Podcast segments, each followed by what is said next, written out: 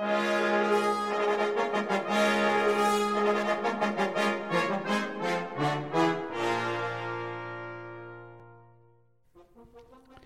à tous, bienvenue sur Cuivre la Française. Je suis Adrien Jaminet, fondateur de AJ Atelier des Cuivres. Avec ce podcast, je vous propose de rencontrer ensemble les acteurs du monde des cuivres pour comprendre leur parcours, leurs envies et leur personnalité.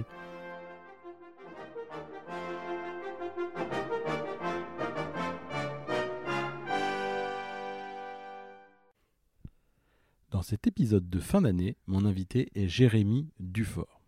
Tubiste à la garde républicaine, il nous raconte avec malice et gourmandise sa passion dévorante pour tous les types de musique.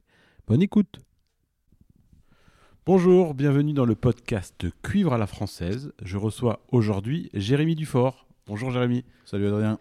Alors pour ceux qui ne te connaissent pas, peux-tu te présenter? Alors, donc euh, je suis Jérémy Dufort, je suis tubiste euh, professeur de tuba, euh, chef d'orchestre, compositeur. Euh, un vrai couteau suisse. Et voilà, le, couteau suisse. voilà.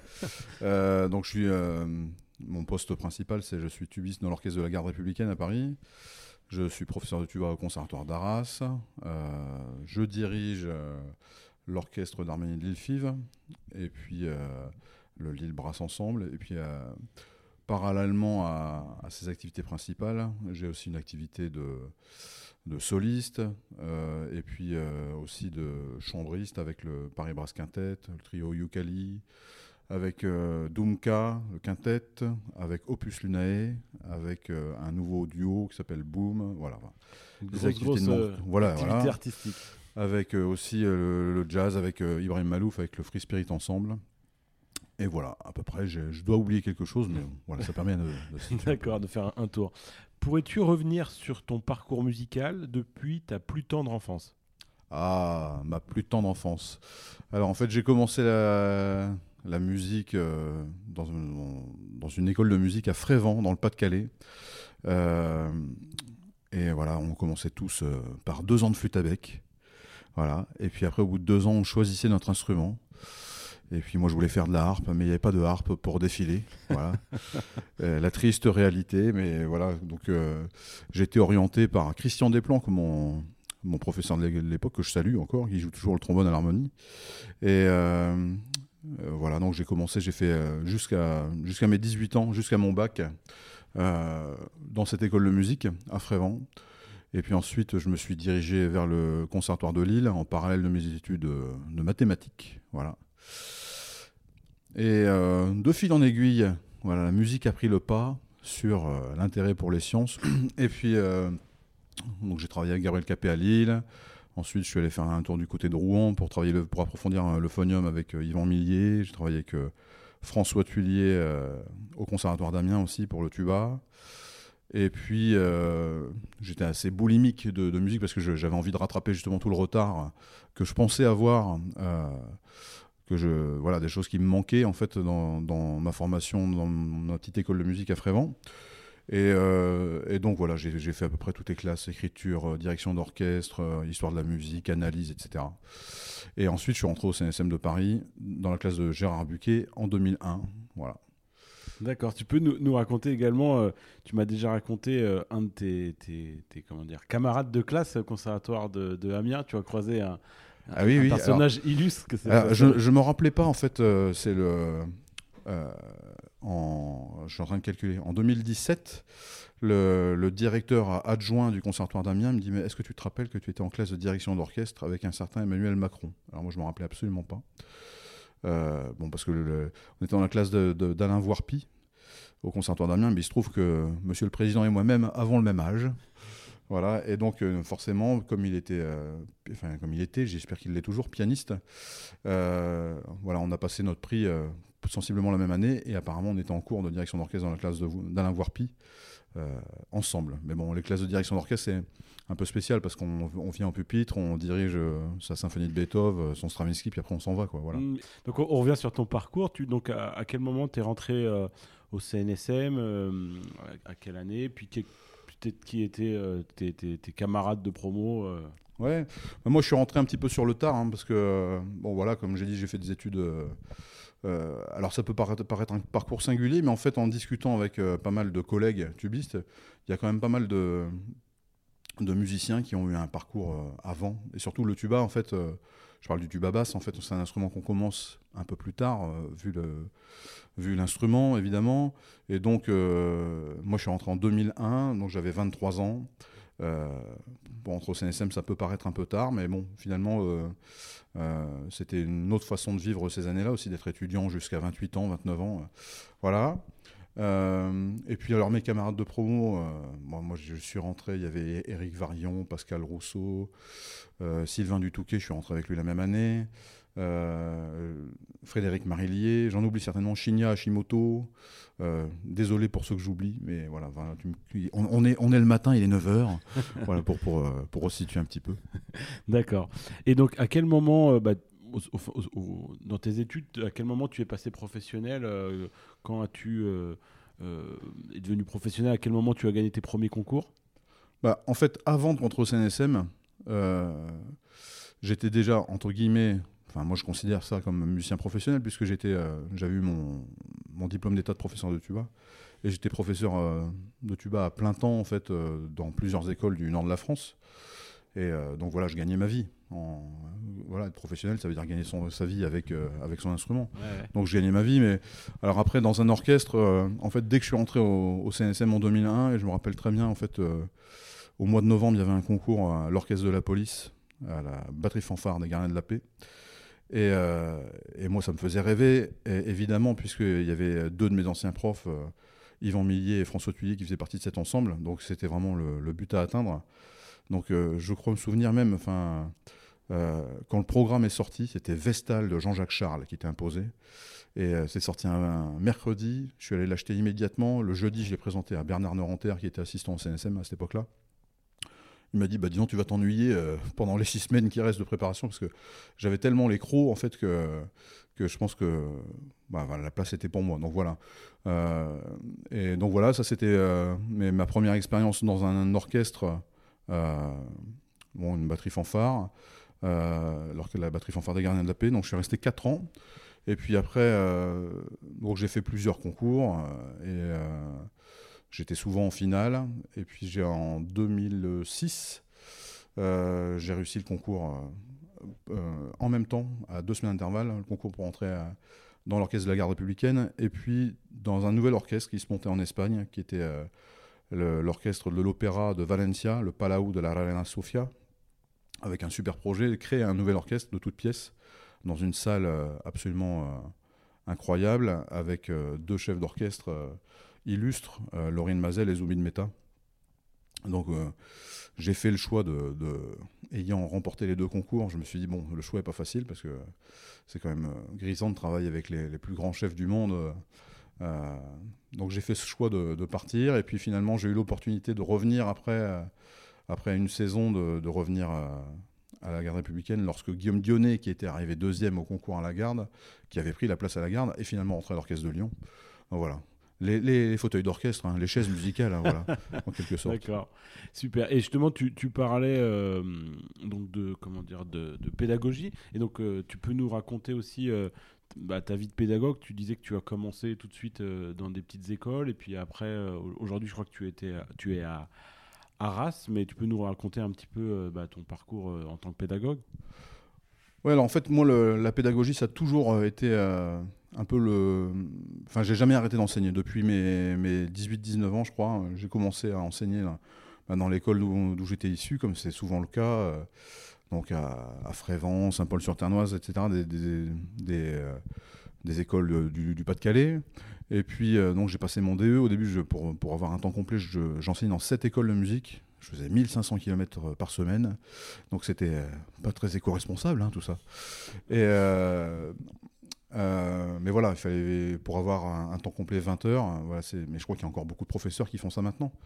Euh, c'est pas facile parce que ça veut dire 7 fois les réunions, 7 fois les auditions. voilà. On se rend pas forcément compte. Peut-être que les directeurs se rendent pas toujours compte d'ailleurs de, l'investissement nécessaire. Bon, bref, parenthèse fermée. Et donc voilà, moi j'ai passé mon, DE en je crois, 98 ou 99, je ne sais plus exactement. Mais voilà. Et après, naturellement, j'ai préparé le CA en candidat libre.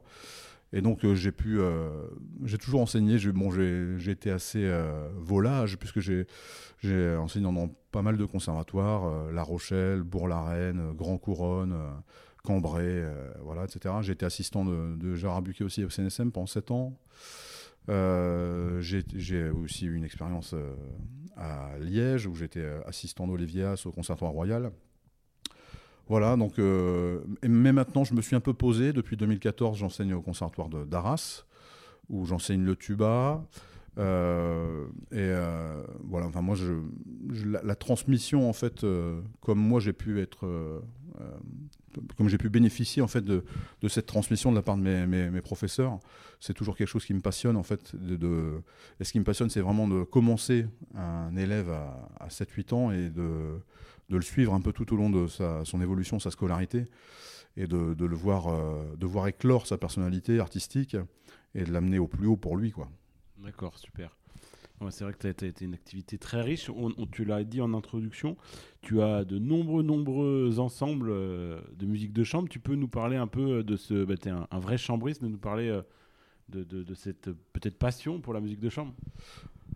Ouais, alors en fait. Euh, alors pareil, bah, en fait, je pense que tout vient de cette passion-là, en fait, elle vient du départ parce que avec euh, Didier Valette, qui était mon prof euh, de tuba, mais qui est un trompettiste que j'ai eu pendant moultes années à, Frévent, en fait, on faisait euh, toutes les semaines du quintet de cuivre, de l'ensemble de cuivre, avec les, musiciens de l'école de musique, quelquefois les musiciens d'harmonie. Voilà, ça c'est pour reparler un peu de, mon enfance. Et puis, en fait, rapidement, ben, en fait, nécessité faisant loi, on n'avait pas trop de partitions, donc ben, j'ai commencé à faire des arrangements j'ai commencé à écrire un peu de la musique. Et puis en fait, comme euh, c'était assez facile, sans protocole ou quoi que ce soit, euh, on écrivait un morceau, on le jouait, on faisait un arrangement, voilà. Et puis en fait, j'ai toujours gardé euh, cette façon de faire. Et donc en quintette de cuivre avec le Paris Brass Quintet, on a développé un projet autour euh, du groupe des six, des surréalistes, d'Eric de, Satie, donc en fait où j'ai fait tous les arrangements. Euh, donc, euh, et là, on, prépare un, nouveau projet également où je, suis déjà en train de me, pencher sur, sur les arrangements. Avec Yukali, c'est un, trio avec Vincent Lepape au trombone, Jean-Christian Lecause au piano. Et donc moi au tuba et à l'euphonium, en fait on joue également majoritairement des arrangements que j'ai pu faire euh, de musique classique. Voilà. Et bon, moi j'aime euh, la musique, j'aime partager la musique euh, vraiment. Donc, ça, un peut paraître un peu niais de dire ça, mais je m'éclate beaucoup plus à jouer en musique de chambre. J'adore jouer en soliste évidemment, mais c'est pas du tout le même projet. Mais de sentir une équipe, quoi. Voilà, on, on est tous là réunis. C'est des moments précieux en fait. À chaque fois, le, les rencontres de musique de chambre ils vont rigoler mes collègues quand ils vont écouter ça parce qu'ils vont dire que je suis le, romantique du groupe quoi. mais euh, mais c'est vrai en fait que euh, moi c'est toujours bien partagé ouais, ouais, ouais c'est vraiment euh, bah, c'est ça qui m'a donné envie de faire de faire ce métier là et puis c'est ce que j'ai envie de, de, faire le plus quoi. Voilà, avec Doomka aussi, c'est un groupe qu'on a créé avec des, collègues de la garde, Rémi Delangle, Eva Bartas, euh, Fabien Verward, et puis euh, un batteur qui n'est pas à la garde, Clément Brightman. Donc là, on, joue de la musique. Euh, donc là, tout le monde arrange, on arrange collectivement. C'est un peu un projet différent.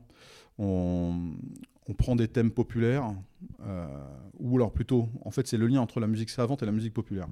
Donc on s'intéresse aux thèmes populaires qui ont inspiré les compositeurs euh, dits euh, classiques, euh, voilà, établis, et on essaie de, retrouver ces musiques populaires-là et de les jouer de façon ambiguë, soit populaire, soit un peu plus savante.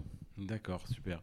Et donc, parmi toutes tes activités, tu es également donc chef d'orchestre, tu es un amoureux des orchestres d'harmonie. Tu peux nous parler de, cette, bah, de cet amour et qu'est-ce que ça signifie pour toi, bah, l'orchestre d'harmonie Qu'est-ce que tu aimes dans cet ensemble? Ouais, bon, déjà, c'est mon ADN. Hein. Moi, j'ai grandi euh, dans le nord de la France. Euh, les, les harmonies, en fait, c'est euh, c'est vraiment c'est le vivier musical. voilà, je me rappelle d'ailleurs un orchestre, un, un livre que j'avais lu, L'orchestre dans tous ses éclats. bon, ça date déjà, mais je crois qu'il y a une réédition. En fait, où l'auteur, dont oublié le nom, désolé, faisait une espèce d'étude sociologique des grands orchestres parisiens et de savoir un peu d'où étaient issus les membres. Et c'est c'est assez remarquable de constater que dans les rangs des, vents, en tout cas des bois, des cuivres, il y a une grande majorité qui viennent des régions où il y a une grande activité d'orchestre d'harmonie. Parce que je pense que c'est une vraie école pour, pour tous les musiciens, bois, cuivre, percussion, du savoir jouer ensemble.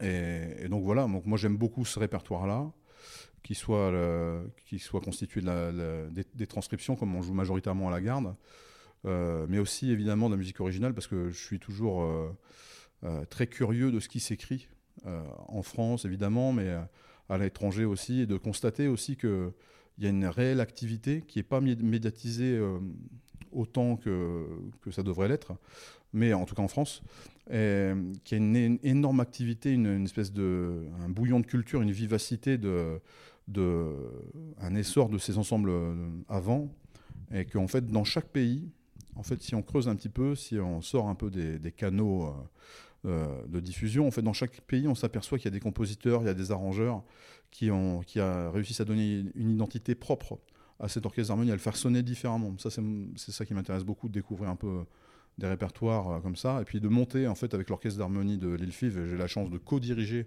avec Laura Bouclé.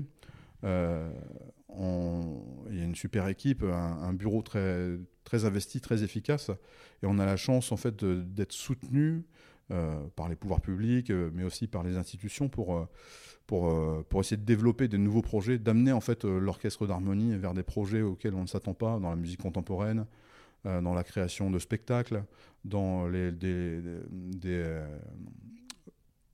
concerts mêlant un peu justement la musique actuelle euh, ou la musique à l'image. Voilà. Donc on, fourmille un peu de, de projets, d'idées. Moi, moi c'est une grande, c'est, c'est vraiment quelque chose qui me tient très très à cœur en fait. la, la, pérennité des orchestres d'harmonie, de reproduire un peu, enfin pas à l'identique évidemment, mais ce que j'ai pu connaître justement dans ma jeunesse et de, pouvoir le, le transmettre à nouveau aussi. D'accord. Et toi qui voyages beaucoup, euh, qu'est-ce qui fait que ta région de, de, cœur, qui est, le Nord, qu'est-ce qui fait pour, pour toi euh, que cette région est très très riche dans les harmonies? Est-ce que tu l'expliques ça? Bah, Bon, déjà, il y a un héritage évidemment. Euh, tout le mouvement orphéonique du 19e siècle qui a. où en fait des, soit des chorales, des, des fanfares, des harmonies ont été, installées en fait dans les, mines, dans les, usines. En fait, moi à Frévent, euh, je parle de, ce cas particulier, mais en fait, je pense que c'est un peu partout euh, la même chose. Il y avait deux usines dans le, dans le village, Rolpo et Cercan, voilà, qui euh, avaient chacun par, par le patron en fait avait des, des, cours de musique proposés et puis chacun avait sa fanfare. Et puis, je pense assez naturellement, euh, de mémoire dans les années 60, les, deux orchestres euh, se sont réunis pour faire une harmonie municipale. Et puis, à ce moment-là, je pense que c'est un peu cette, euh, histoire singulière. Je pense qu'elle se répète un peu dans tous les. Villages, dans les petites villes du nord de la France. Donc, déjà, il y a cet héritage-là d'avoir une tradition. moi, je suis très attaché à ça, en fait. Euh, aux traditions. Même quand je vais en, vacances, j'étais l'année dernière en Camargue, je suis fasciné par de découvrir les, les, traditions locales, que ce soit sportives, euh, culturelles.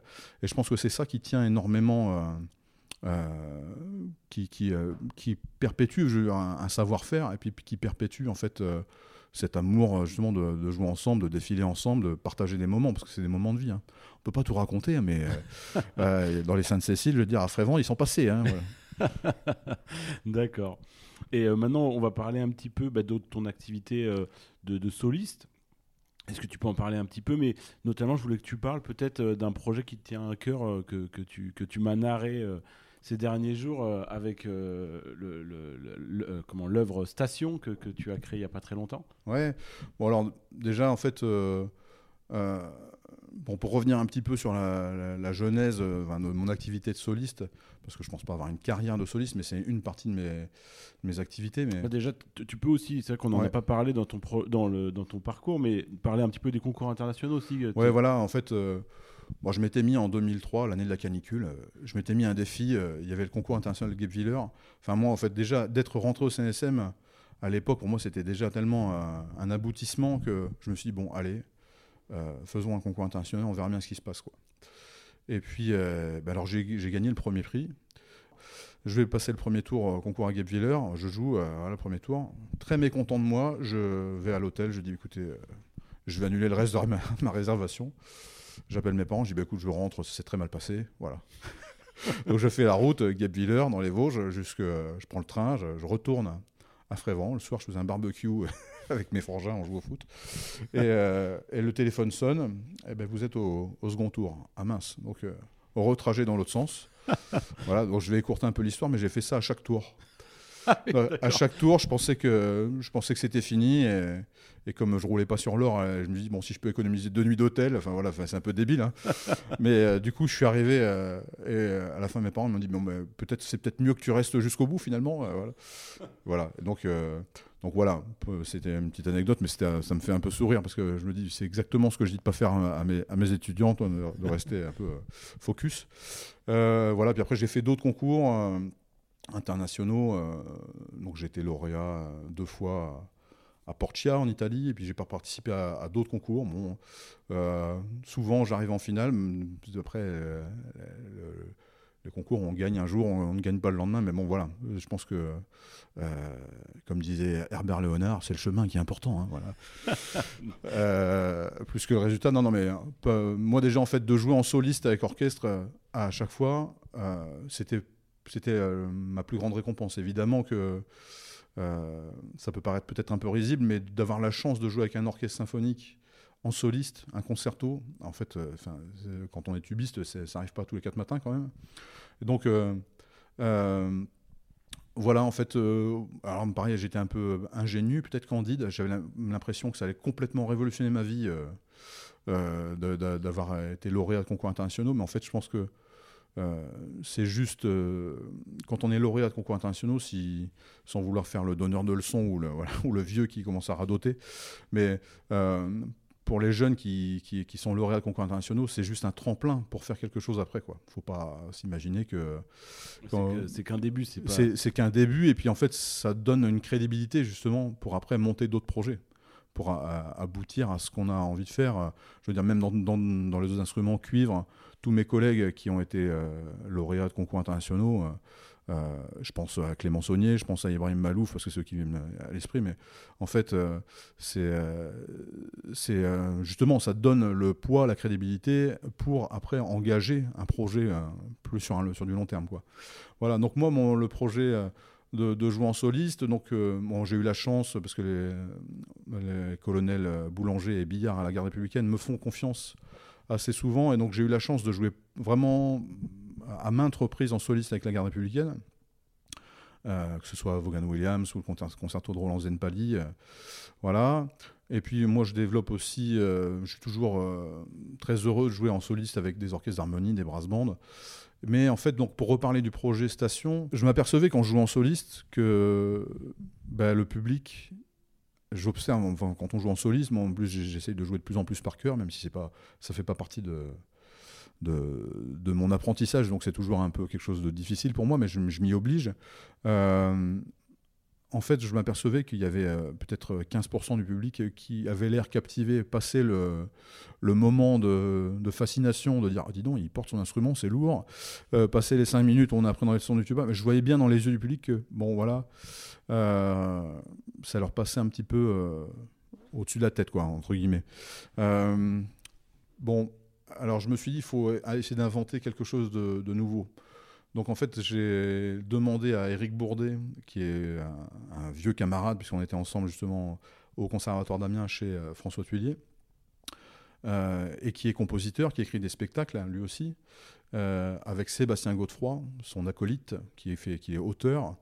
Je leur ai demandé, je, les ai rencontrés, ben, ça c'était avant la, pandémie et tout ce bazar là. je leur ai demandé en fait si c'était pas possible de réfléchir à l'écriture d'un spectacle concertant, je sais pas trop, euh, à mi-chemin entre un concerto, une comédie musicale, euh, euh, mais j'avais envie de raconter une histoire, parce que il me semblait qu'en fait, d'avoir le support pour le public d'une narration, ça serait quelque chose de fort, et donc et de captivant en tout cas.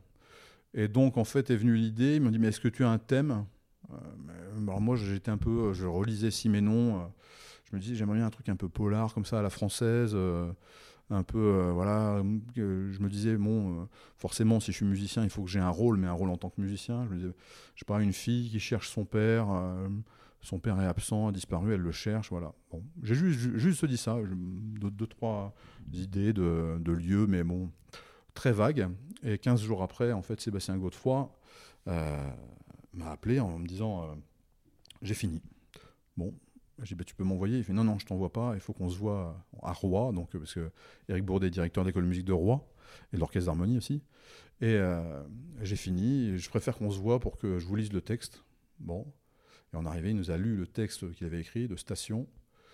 Et au bout de 45 minutes, on était tous en larmes. Voilà. Parce qu'en fait, le sujet, euh, bah, lui, quand j'ai dit absence, il a pensé deuil. Alors, ce que je ne savais pas, j'espère qu'ils m'en voudront pas de trahir leur intimité, mais c'est que euh, Sébastien et Eric en fait avaient perdu euh, un proche, euh, voire leurs parents en fait dans, dans, les six mois qui précédaient. Donc forcément c'était un peu à chaud. Et je pense que c'était un peu un exutoire pour pour Sébastien. c'est pour ça que le, texte est sorti brut comme ça très rapidement. Et puis bon là on s'est dit on tient quelque chose. Alors Eric il a écrit la musique assez rapidement après en quelques mois.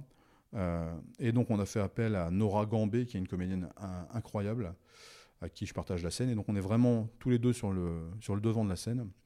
Et donc les stations, en fait, donc ça symbolise évidemment, il y a comme deux sièges de métro.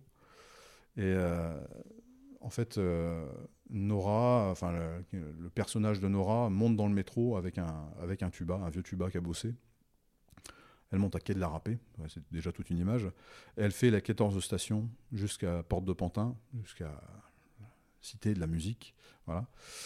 Euh, ces 14 stations que faisait toujours son père. On comprend rapidement que son père n'est plus là. Et, euh, en fait, c'est les 14 stations, c'est un peu les, stations du chemin de croix que représente euh, le deuil, en fait. C'est toutes les étapes d'un deuil avec toute la, révolte euh, d'un fils ou fille de musicien en l'occurrence, euh, d'un père absent qui est jamais là, voilà, qui préfère parce que c'est un peu aussi euh, quelque part un peu mon histoire, mais c'est une histoire un peu universelle pour les musiciens. Quand on est passionné, on vous un maximum de temps à son art, voilà, pour essayer de, tous les jours euh, s'améliorer. Et forcément, euh, il y a des dommages collatéraux qui sont peut-être parfois la vie de famille. Euh, justement, même si on essaye que chaque présent soit, chaque, chaque moment passé soit le plus intense possible, mais donc du coup est né ce projet. Alors manque de bol, la création, ça devait être juste, je crois, de mémoire avril 2020, patatras. Et puis après, on s'est dit avec avec ce qui s'est passé avec le nombre de, disparus, de, ça nous paraissait un sujet quand même pas très vendeur. Hein. Je pense qu'après le confinement, on avait tous envie plutôt de, danser euh, sur du Francky Vincent, plutôt que d'aller se mettre dans une salle noire où on nous parle de deuil. Euh, voilà. Mais bon, on a laissé un peu le temps. Ça nous a permis aussi de mûrir ce projet, de, que Sébastien fasse quelques retouches cosmétiques sur le texte initial, euh, de bien répéter aussi avec l'orchestre d'harmonie droit. Et on a fait la création en avril dernier. Euh, et bon, je raconte cette anecdote parce que bon, c'est assez intense, hein, on passe un peu par euh, toutes les émotions pour le public. Et en fait, euh, noir de fin, la, séquence de le revoir entre la, fille et son père musicien. Et puis là, normalement, nous, on avait anticipé, bon, les gens vont applaudir. Et là, silence. Aucun applaudissement, rien. Et bon, alors au bout d'un moment, le, technicien lumière rallume la lumière, et forcément, je regarde vers le, public, et les gens étaient tous en larmes. Et là, forcément, après, applaudissements, etc. Et en fait, c'est la magie opère à, à chaque fois. On l'a joué la semaine dernière à Corbie. On va le rejouer bientôt à Péronne, en Picardie. Et euh, en fait, je pense que c'est les témoignages des gens qui, euh, qui, euh, qui, viennent nous voir, ou qui, il y, a un, livre d'or sur un, petit site euh, web euh, consacré directement au spectacle. Les, commentaires des gens sont vraiment euh, touchants et unanimes. Ça les bouleverse parce que forcément, c'est malheureusement, c'est une histoire universelle. Ça touche tout le monde. Tout le monde a forcément déjà vécu ce drame de la part d'un proche. Mais en fait, c'est très encourageant parce que aussi, je pense que le, projet initial de mettre en valeur le tuba, le phonium, dans différents styles. Parce que voilà, moi je joue euh, dans le spectacle, bah, de, de, temps en temps, je suis en queue de pie, je joue, de la, musique classique, de temps en temps, il y a de l'improvisation. voilà, enfin, ça passe un peu par tous les styles. Et puis de mettre en valeur aussi le, le, talent immense de, Nora Gambé comme comédienne. En fait, je pense que l'alchimie se réalise. En fait, c'est vraiment un beau projet. J'espère vraiment que ça ça va fonctionner et se développer dans, dans le futur. Super, bah écoute, tu nous as donné très envie de, de, découvrir ce projet. Euh, maintenant, comme tu le sais, le, le podcast s'appelle Cuivre à la française. Qu'est-ce que cela signifie pour toi?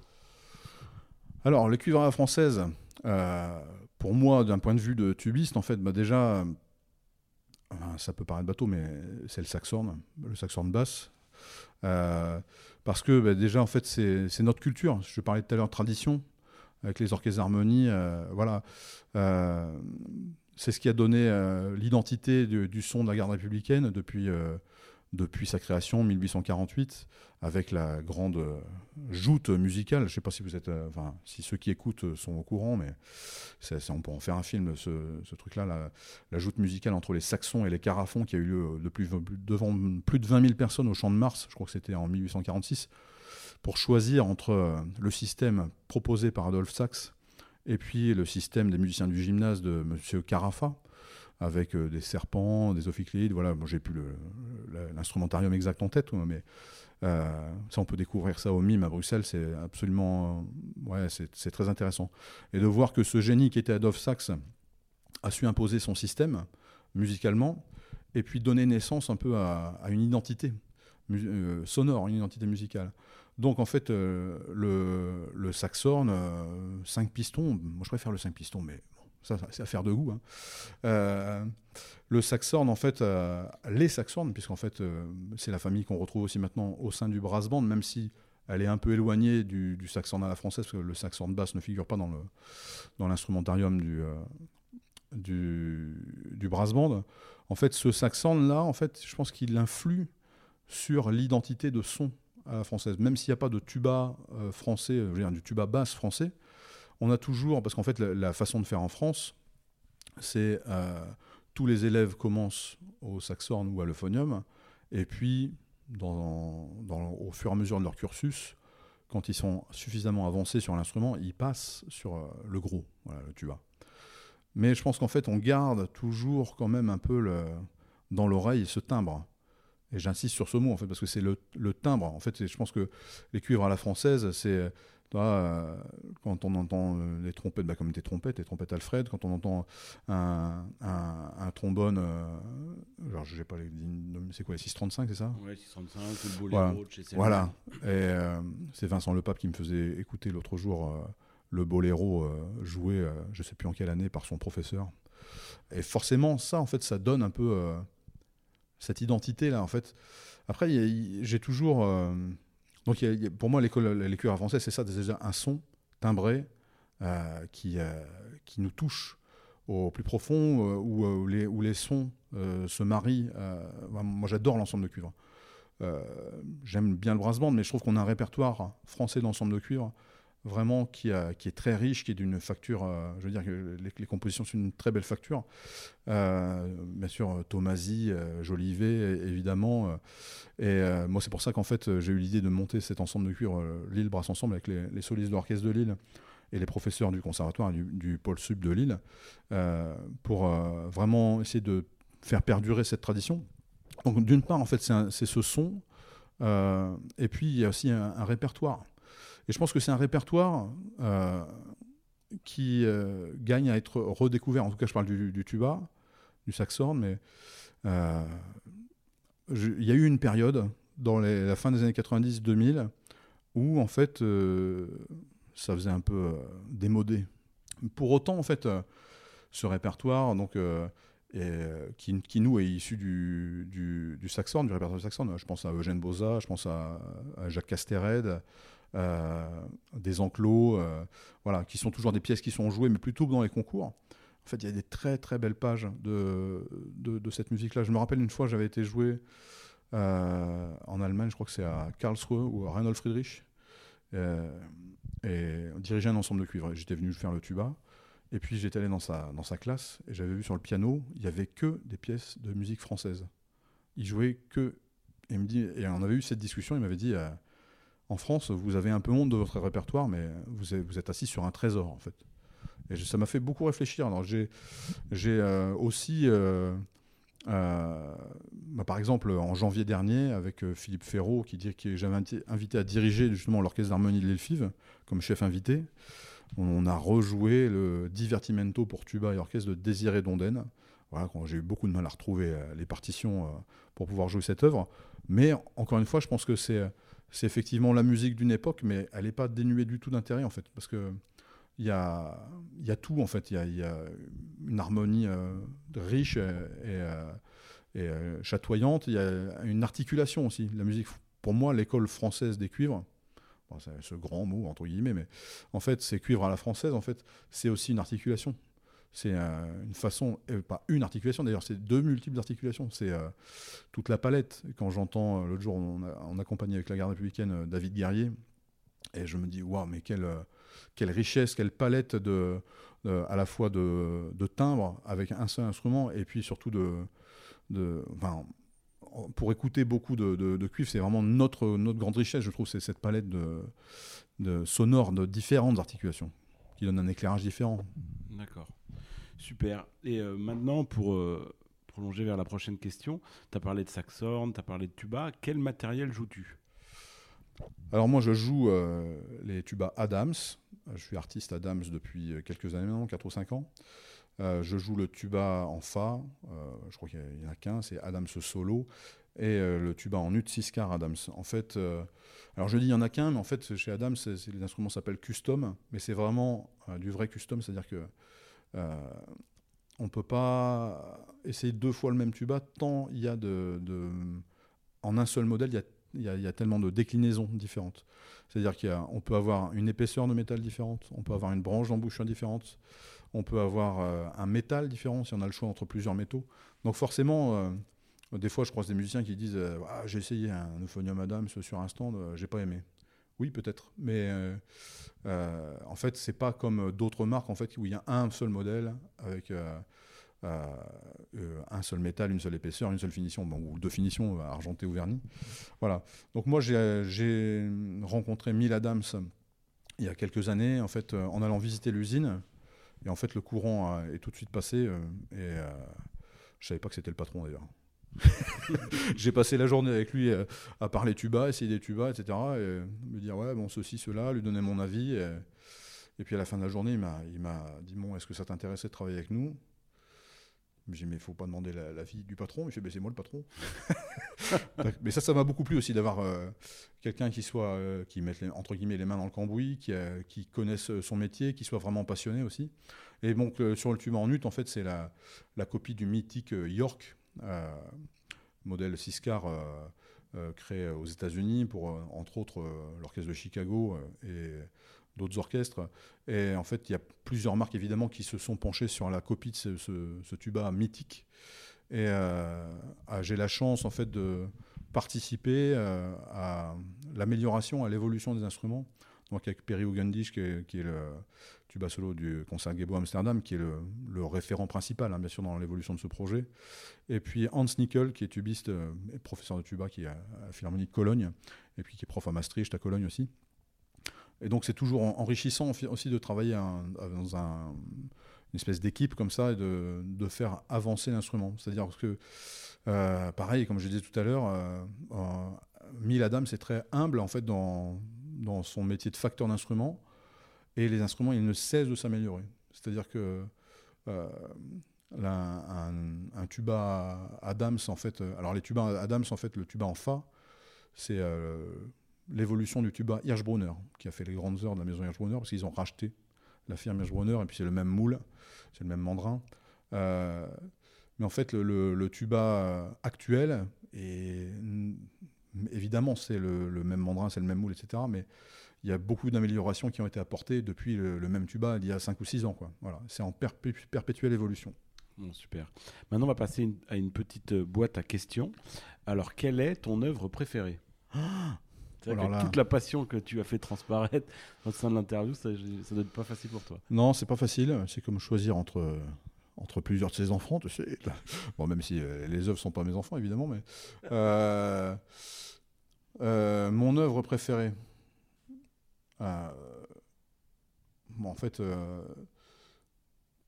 alors ça, c'est une question vraiment compliquée. Bon, en fait, je vais dire quelque chose d'assez bateau, mais... Si tu sais pas, tu peux nous dire ton plat préféré. ah, mon plat préféré Le chou farci. pareil, choisir un plat. C'est une, une, joke pour, euh, pour les, copains de Surgère. Euh, voilà. Je chante, chanson, je chante souvent, en fin de soirée, la chanson du chou farci des Charlots. Euh, bon, alors, évidemment, en fait, en tant que tubiste, et puis en moi-même apprenti, compositeur, orchestrateur, voilà, je suis toujours fasciné par le sacre, le sacre du printemps évidemment, mais l'œuvre de Stravinsky, l'architecture me fascine toujours autant. D'ailleurs, ça me fait penser, on joue bientôt avec l'Orchestre d'Harmonie de l'île une partition que j'ai trouvée, qui est la seule partition originale de, de Stravinsky pour orchestre d'harmonie. D'accord. Ça s'appelle Circus Polka. C'était écrit pour le Barnum Circus, pour un, ballet pour un jeune éléphant. Alors, il c'est pas lui qui a fini l'orchestration. C'est un, de ses, un de ses étudiants, mais euh, moi, alors pourtant, ça fait longtemps que je joue dans les orchestres d'harmonie, que je dirige, voilà, et je ne connaissais pas cette œuvre. Alors, on en apprend tous les jours, évidemment, et certainement, euh, je ne suis pas le, premier à la, découvrir, sinon ça se saurait. Mais en fait, euh, voilà, comme ça, vous savez qu'il y a cette pièce qui est vraiment qui est très très intéressante, très humoristique, euh, qui, qui existe et que je pense que ça sera. Bon, c'est assez exigeant pour les musiciens, mais ça va être un, bon moment. Ouais, alors je reviens sur les œuvres préférées. Donc, ouais, le sacre. Mais après, euh, euh, c'est pour l'orchestre symphonique, parce que si, si tu me dis. en, en, ce moment, mon groupe préféré, c'est Leg Street Dive, parce que j'adore la, chanteuse et l'énergie qu'ils arrivent à avoir dans un truc un, peu acoustique. Euh, voilà. Mais en fait, je suis, à, la fois boulimique dans mon activité, mais boulimique aussi dans tout ce que j'écoute. J'écoute tellement de choses différentes que c'est un peu compliqué de faire le, tri. Quoi. D'accord. Alors maintenant, quel est le ou les musiciens qui t'ont le plus influencé? Ah. Alors, euh, bah, c'est pareil. Euh, pour être tout à fait honnête, vraiment, je pense spontanément à François Tullier parce que quand j'étais euh, quand j'étais gamin, euh, en fait François Tullier, il est de Beauval dans la Somme, et en fait il était euh, tubiste à l'harmonie de Doulan, et il a multiplié les projets. Moi j'ai eu la chance de voir quand j'avais 12, 13, 14, 15 ans, je ne sais plus exactement, mais j'ai vu le Stécar Tubapac, j'ai vu le concerto d'Andy Hemler, j'ai vu le concerto de, de Machado, j'ai voilà. J'ai vu en duo avec Pierre Timon Forcément, à chaque fois que j'allais le voir, et puis François, c'est vraiment un fédérateur, c'est un catalyseur. Et à chaque fois que j'allais le voir, je, revenais chez moi et, et je, rêvais d'être François Thuillier. D'ailleurs, pendant le confinement, je lui ai envoyé, euh, à la sortie d'un concert à 14 ans, j'avais fait une gravure comme ça, où j'avais euh, de mémoire, j'avais dessiné François Thuillier qui joue du tuba. Et voilà, vraiment, c'était un peu. Euh, mon idole, c'est toujours un peu notre idole à, à tous les tubistes, hein, parce que vraiment, il a une discographie impressionnante, et puis, euh, et puis euh, c'est toujours quelqu'un qui, qui initie, qui, qui, on voit le nombre de ses élèves qui maintenant sont devenus professionnels, c'est assez impressionnant. Voilà, mais après, donc ça, c'était peut-être la personne qui m'a le plus influencé dans ma jeunesse, et puis même, par la suite. Après, des, musiciens que, alors, je me souviens aussi de mon professeur Didier Valette qui m'avait offert un disque de Winton Marsalis, le disque Carnival où il jouait avec Listman Wind ensemble, celui des arrangements de Donald Hunsberger, euh, où il joue tous les thèmes et variations. alors moi, c'était une claque. Mais à chaque fois, en fait, j'ai vu Maurice André aussi à Albert euh, euh, dans les années 90, parce qu'il y avait le concours Maurice André, c'était à Albert en Picardie. Et à chaque fois, voilà, chaque fois que j'allais découvrir un, musicien comme ça, bon, j'ai eu la chance de, en plus de voir quand même euh, un peu les, meilleurs, hein, des légendes, quoi. Donc euh, voilà pour euh, pour les cuivres un peu, voilà. D'accord, moi super. maintenant, pourrais-tu, quel est, quel est ton meilleur souvenir de concert, si, si tu en avais un qui te vient, alors tu en as déjà parlé de certains souvenirs, mais mais s'il y a un souvenir de concert particulier? Alors le souvenir du meilleur concert ou c'est souvenir de concert. meilleur souvenir de concert. Bah, en fait, bon, je fais beaucoup de concerts euh, dans l'année, que ce soit dans les différentes formations, mais c'est marrant parce que je peux, je peux, assez facilement dire telle année, mon meilleur concert, c'était ça. Telle année, euh, mon meilleur souvenir de concert, c'était ça. Mais après, faire une hiérarchie entre tous. Mais par exemple, je me souviens à Surgère, à l'Académie, une année, Clément avait invité Philippe Ferraud et on avait joué dans, dans l'église de Surgère. Une transcription des tableaux d'une exposition et Philippe Ferraud dirigeait ça. Et en fait, c'était un moment de magie, en fait, vraiment, parce que on avait tous envie de bien faire. On avait tous une admiration énorme pour Philippe Ferraud. Philippe Ferraud nous connaissait tous. Il y avait le côté humain en plus du côté euh, musical. Et en fait, il allait chercher le meilleur de chacun. Vraiment, on se sentait tous concernés. Pour moi, en fait, euh, un grand chef, c'est ça. J'ai eu la chance quand même de jouer avec euh, beaucoup de très grands chefs. Dans, mon début de carrière, mais en fait de, se sentir concerné et utile. En fait, je pense que c'est peut-être ça qui fait la, différence, surtout quand on est tubiste. Et euh, vraiment, j'avais les larmes aux yeux à la fin du concert. Je me souviens aussi d'un concert en Colombie avec euh, la Dream Team, avec le Paris Brass Quintet, où il y avait Alexandre Batty qui faisait partie euh, à, l'époque du, Quintet. On avait fait des concerts Quintet et orgue.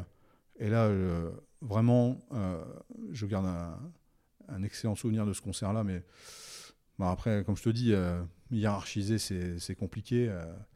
je me rappelle du Sacre aussi, qu'on avait joué avec Tabachnik à la Philharmonie de Paris avec euh, l'orchestre de Philharmonique de Bruxelles.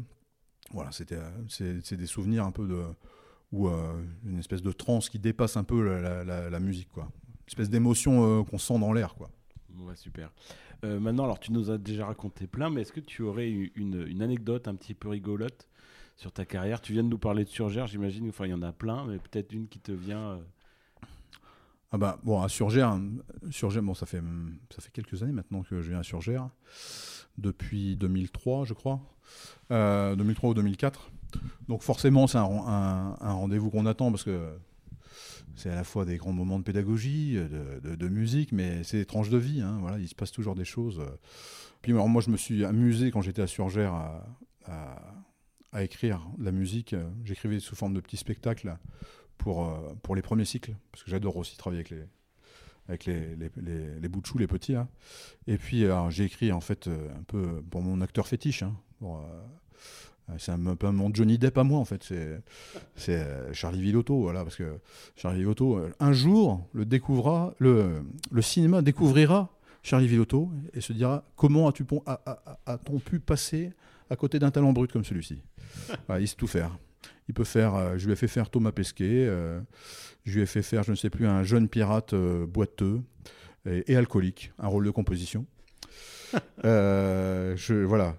Et en fait, c'était à chaque fois, c'est beaucoup de, de, bonheur. Je pense que c'est aussi pour ça que ça fait le, le succès du stage, de l'académie, et que d'année en année, en fait, les élèves reviennent et d'autres arrivent, et que voilà, on a plus de 150 stagiaires maintenant tous les ans.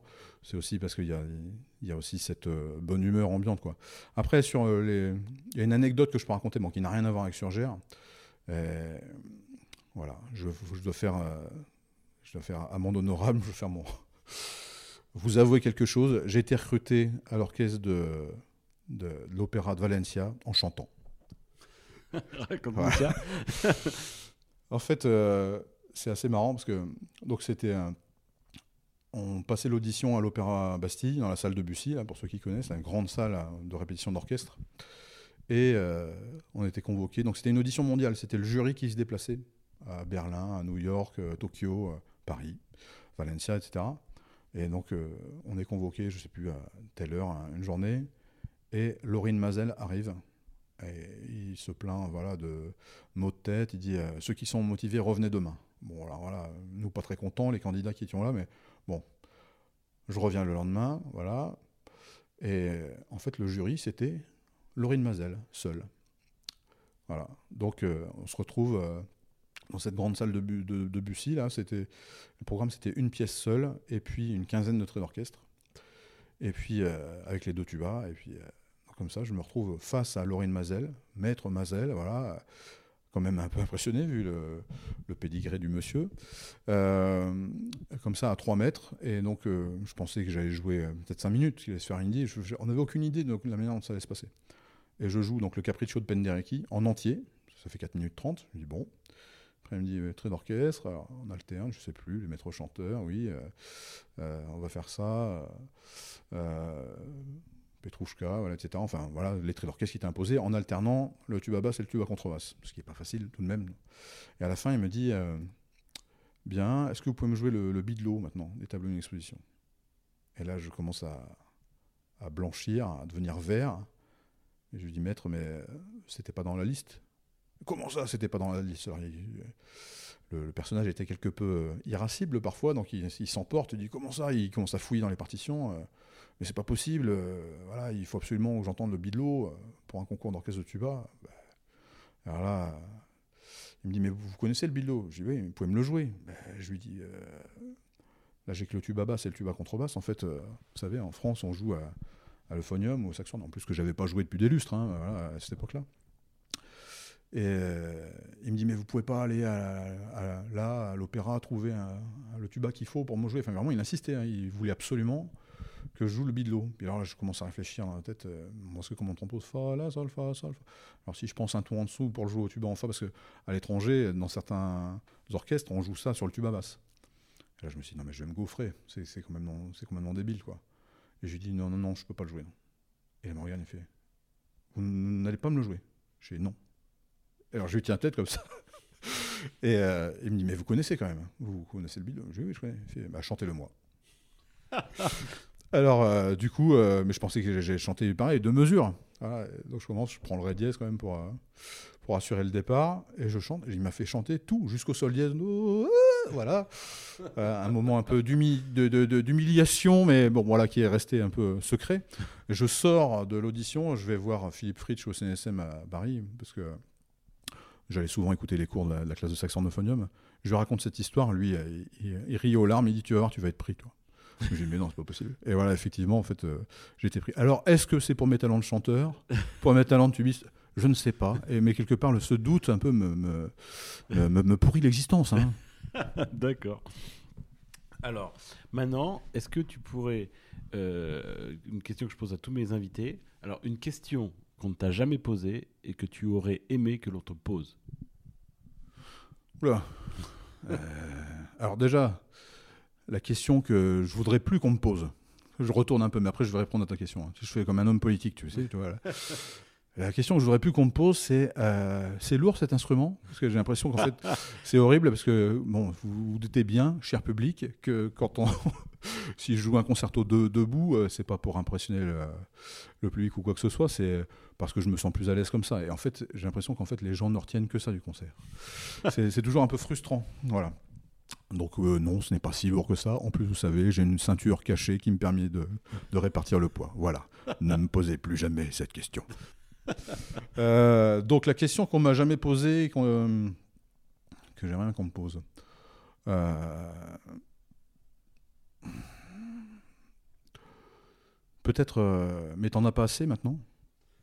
Voilà, parce que souvent je, croise. Alors c'est vrai que ben, je peux pas m'empêcher dès que je fais quelque chose, parce que c'est pas forcément moi, mais par exemple quand, je joue Station, c'est forcément c'est tout l'orchestre d'harmonie droit, c'est Eric Bourdet, c'est Sébastien Godefroy, donc forcément je je partage ça sur les réseaux sociaux, mais bon, j'essaye de ne pas tout mettre, voilà, parce que. Mais, euh, mais voilà, c'est vrai qu'on me le dit pas, mais je sens bien qu'en fait, des fois, les, gens en ont un peu ras-le-bol, mais comme on peut en avoir euh, ras-le-bol d'autres personnalités qui. Euh, qui, qui mettent beaucoup de choses, voilà, qui, ou, qui font beaucoup de choses. Mais pour moi, en fait, c'est un. Donc, je réponds à la question. Hein, je, je, le fais en deux temps, tu vois. pour moi, en fait, c'est un équilibre musical. J'ai besoin d'écrire, j'ai besoin d'écrire de la musique, j'ai besoin d'écrire des spectacles, j'ai besoin de, de, jouer en soliste pour développer le répertoire d'instruments, j'ai besoin d'enseigner. Alors j'ai réduit mes heures d'enseignement parce que, bon, on ne peut pas, pas, tout faire, mais parce que pour moi c'est vachement important. Mais en fait, tout ça, c'est euh, vraiment. Euh, c'est moi, quoi, c'est mon équilibre. Ouais, super. Alors maintenant, quel est le meilleur compliment que l'on t'ait fait? Euh, Alors, ça va, ça va peut-être paraître pour certains pas un compliment. Mais euh, il y a quelques années, je crois que c'est en 2016, avec l'ensemble intercontemporain, on était en tournée en Asie et on jouait euh, en Corée notamment. Et on jouait la musique d'une compositrice que j'affectionne énormément, euh, c'est Un Suk Shin. Et vraiment, elle écrit, elle écrit vraiment très justement pour le tuba, elle sait faire sonner l'instrument. Et elle est assez rock'n'roll, Un Suk Shin, dans, sa manière d'être. À la fin du concert, elle est venue me voir, elle m'a félicité, elle m'a dit Tu joues du tuba comme de la flûte. Alors j'ai dit oh, Unsuk, qu'est-ce que tu me dis là Voilà, parce que bon, souvent quand on est à l'harmonie, c'est pas le plus beau des compliments. Mais je me suis dit, après, j'ai réfléchi, mais en fait, je me suis dit Bon, en fait, grand merci parce qu'en fait, c'est ce vers quoi je veux aller. En fait, c'est prouver que cet instrument, en fait, il peut être très léger, très véloce. Euh, très intéressant au premier plan, un peu comme peut être un flûtiste. Donc, euh, bon, voilà, je pense que c'est un des plus beaux compliments qu'on m'ait fait. D'accord. Et en dernière question, euh, pourrais-tu me, soumettre des idées pour des prochains invités et des prochains podcasts? Alors, oui. oui, en fait, bah, on a la chance en France vraiment Bon, j'ai passé beaucoup de temps à parler de moi, je parle beaucoup. Hein. Ma femme me le dit souvent, mais en fait, euh, on a la chance d'avoir une école, on peut totalement parler d'école française des cuivres, mais on a une école de, française de tuba qui est quand même incroyable.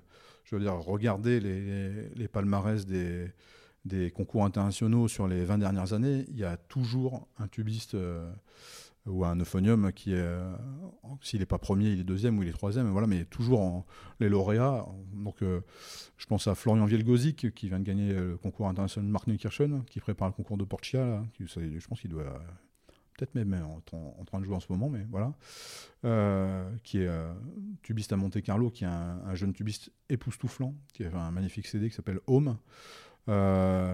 Je pense euh, à Corentin Morvan, qui, euh, qui est mon collègue à la garde républicaine, euh, David Maillot, évidemment, mon, camarade de, depuis de longues années, François Thuy, évidemment.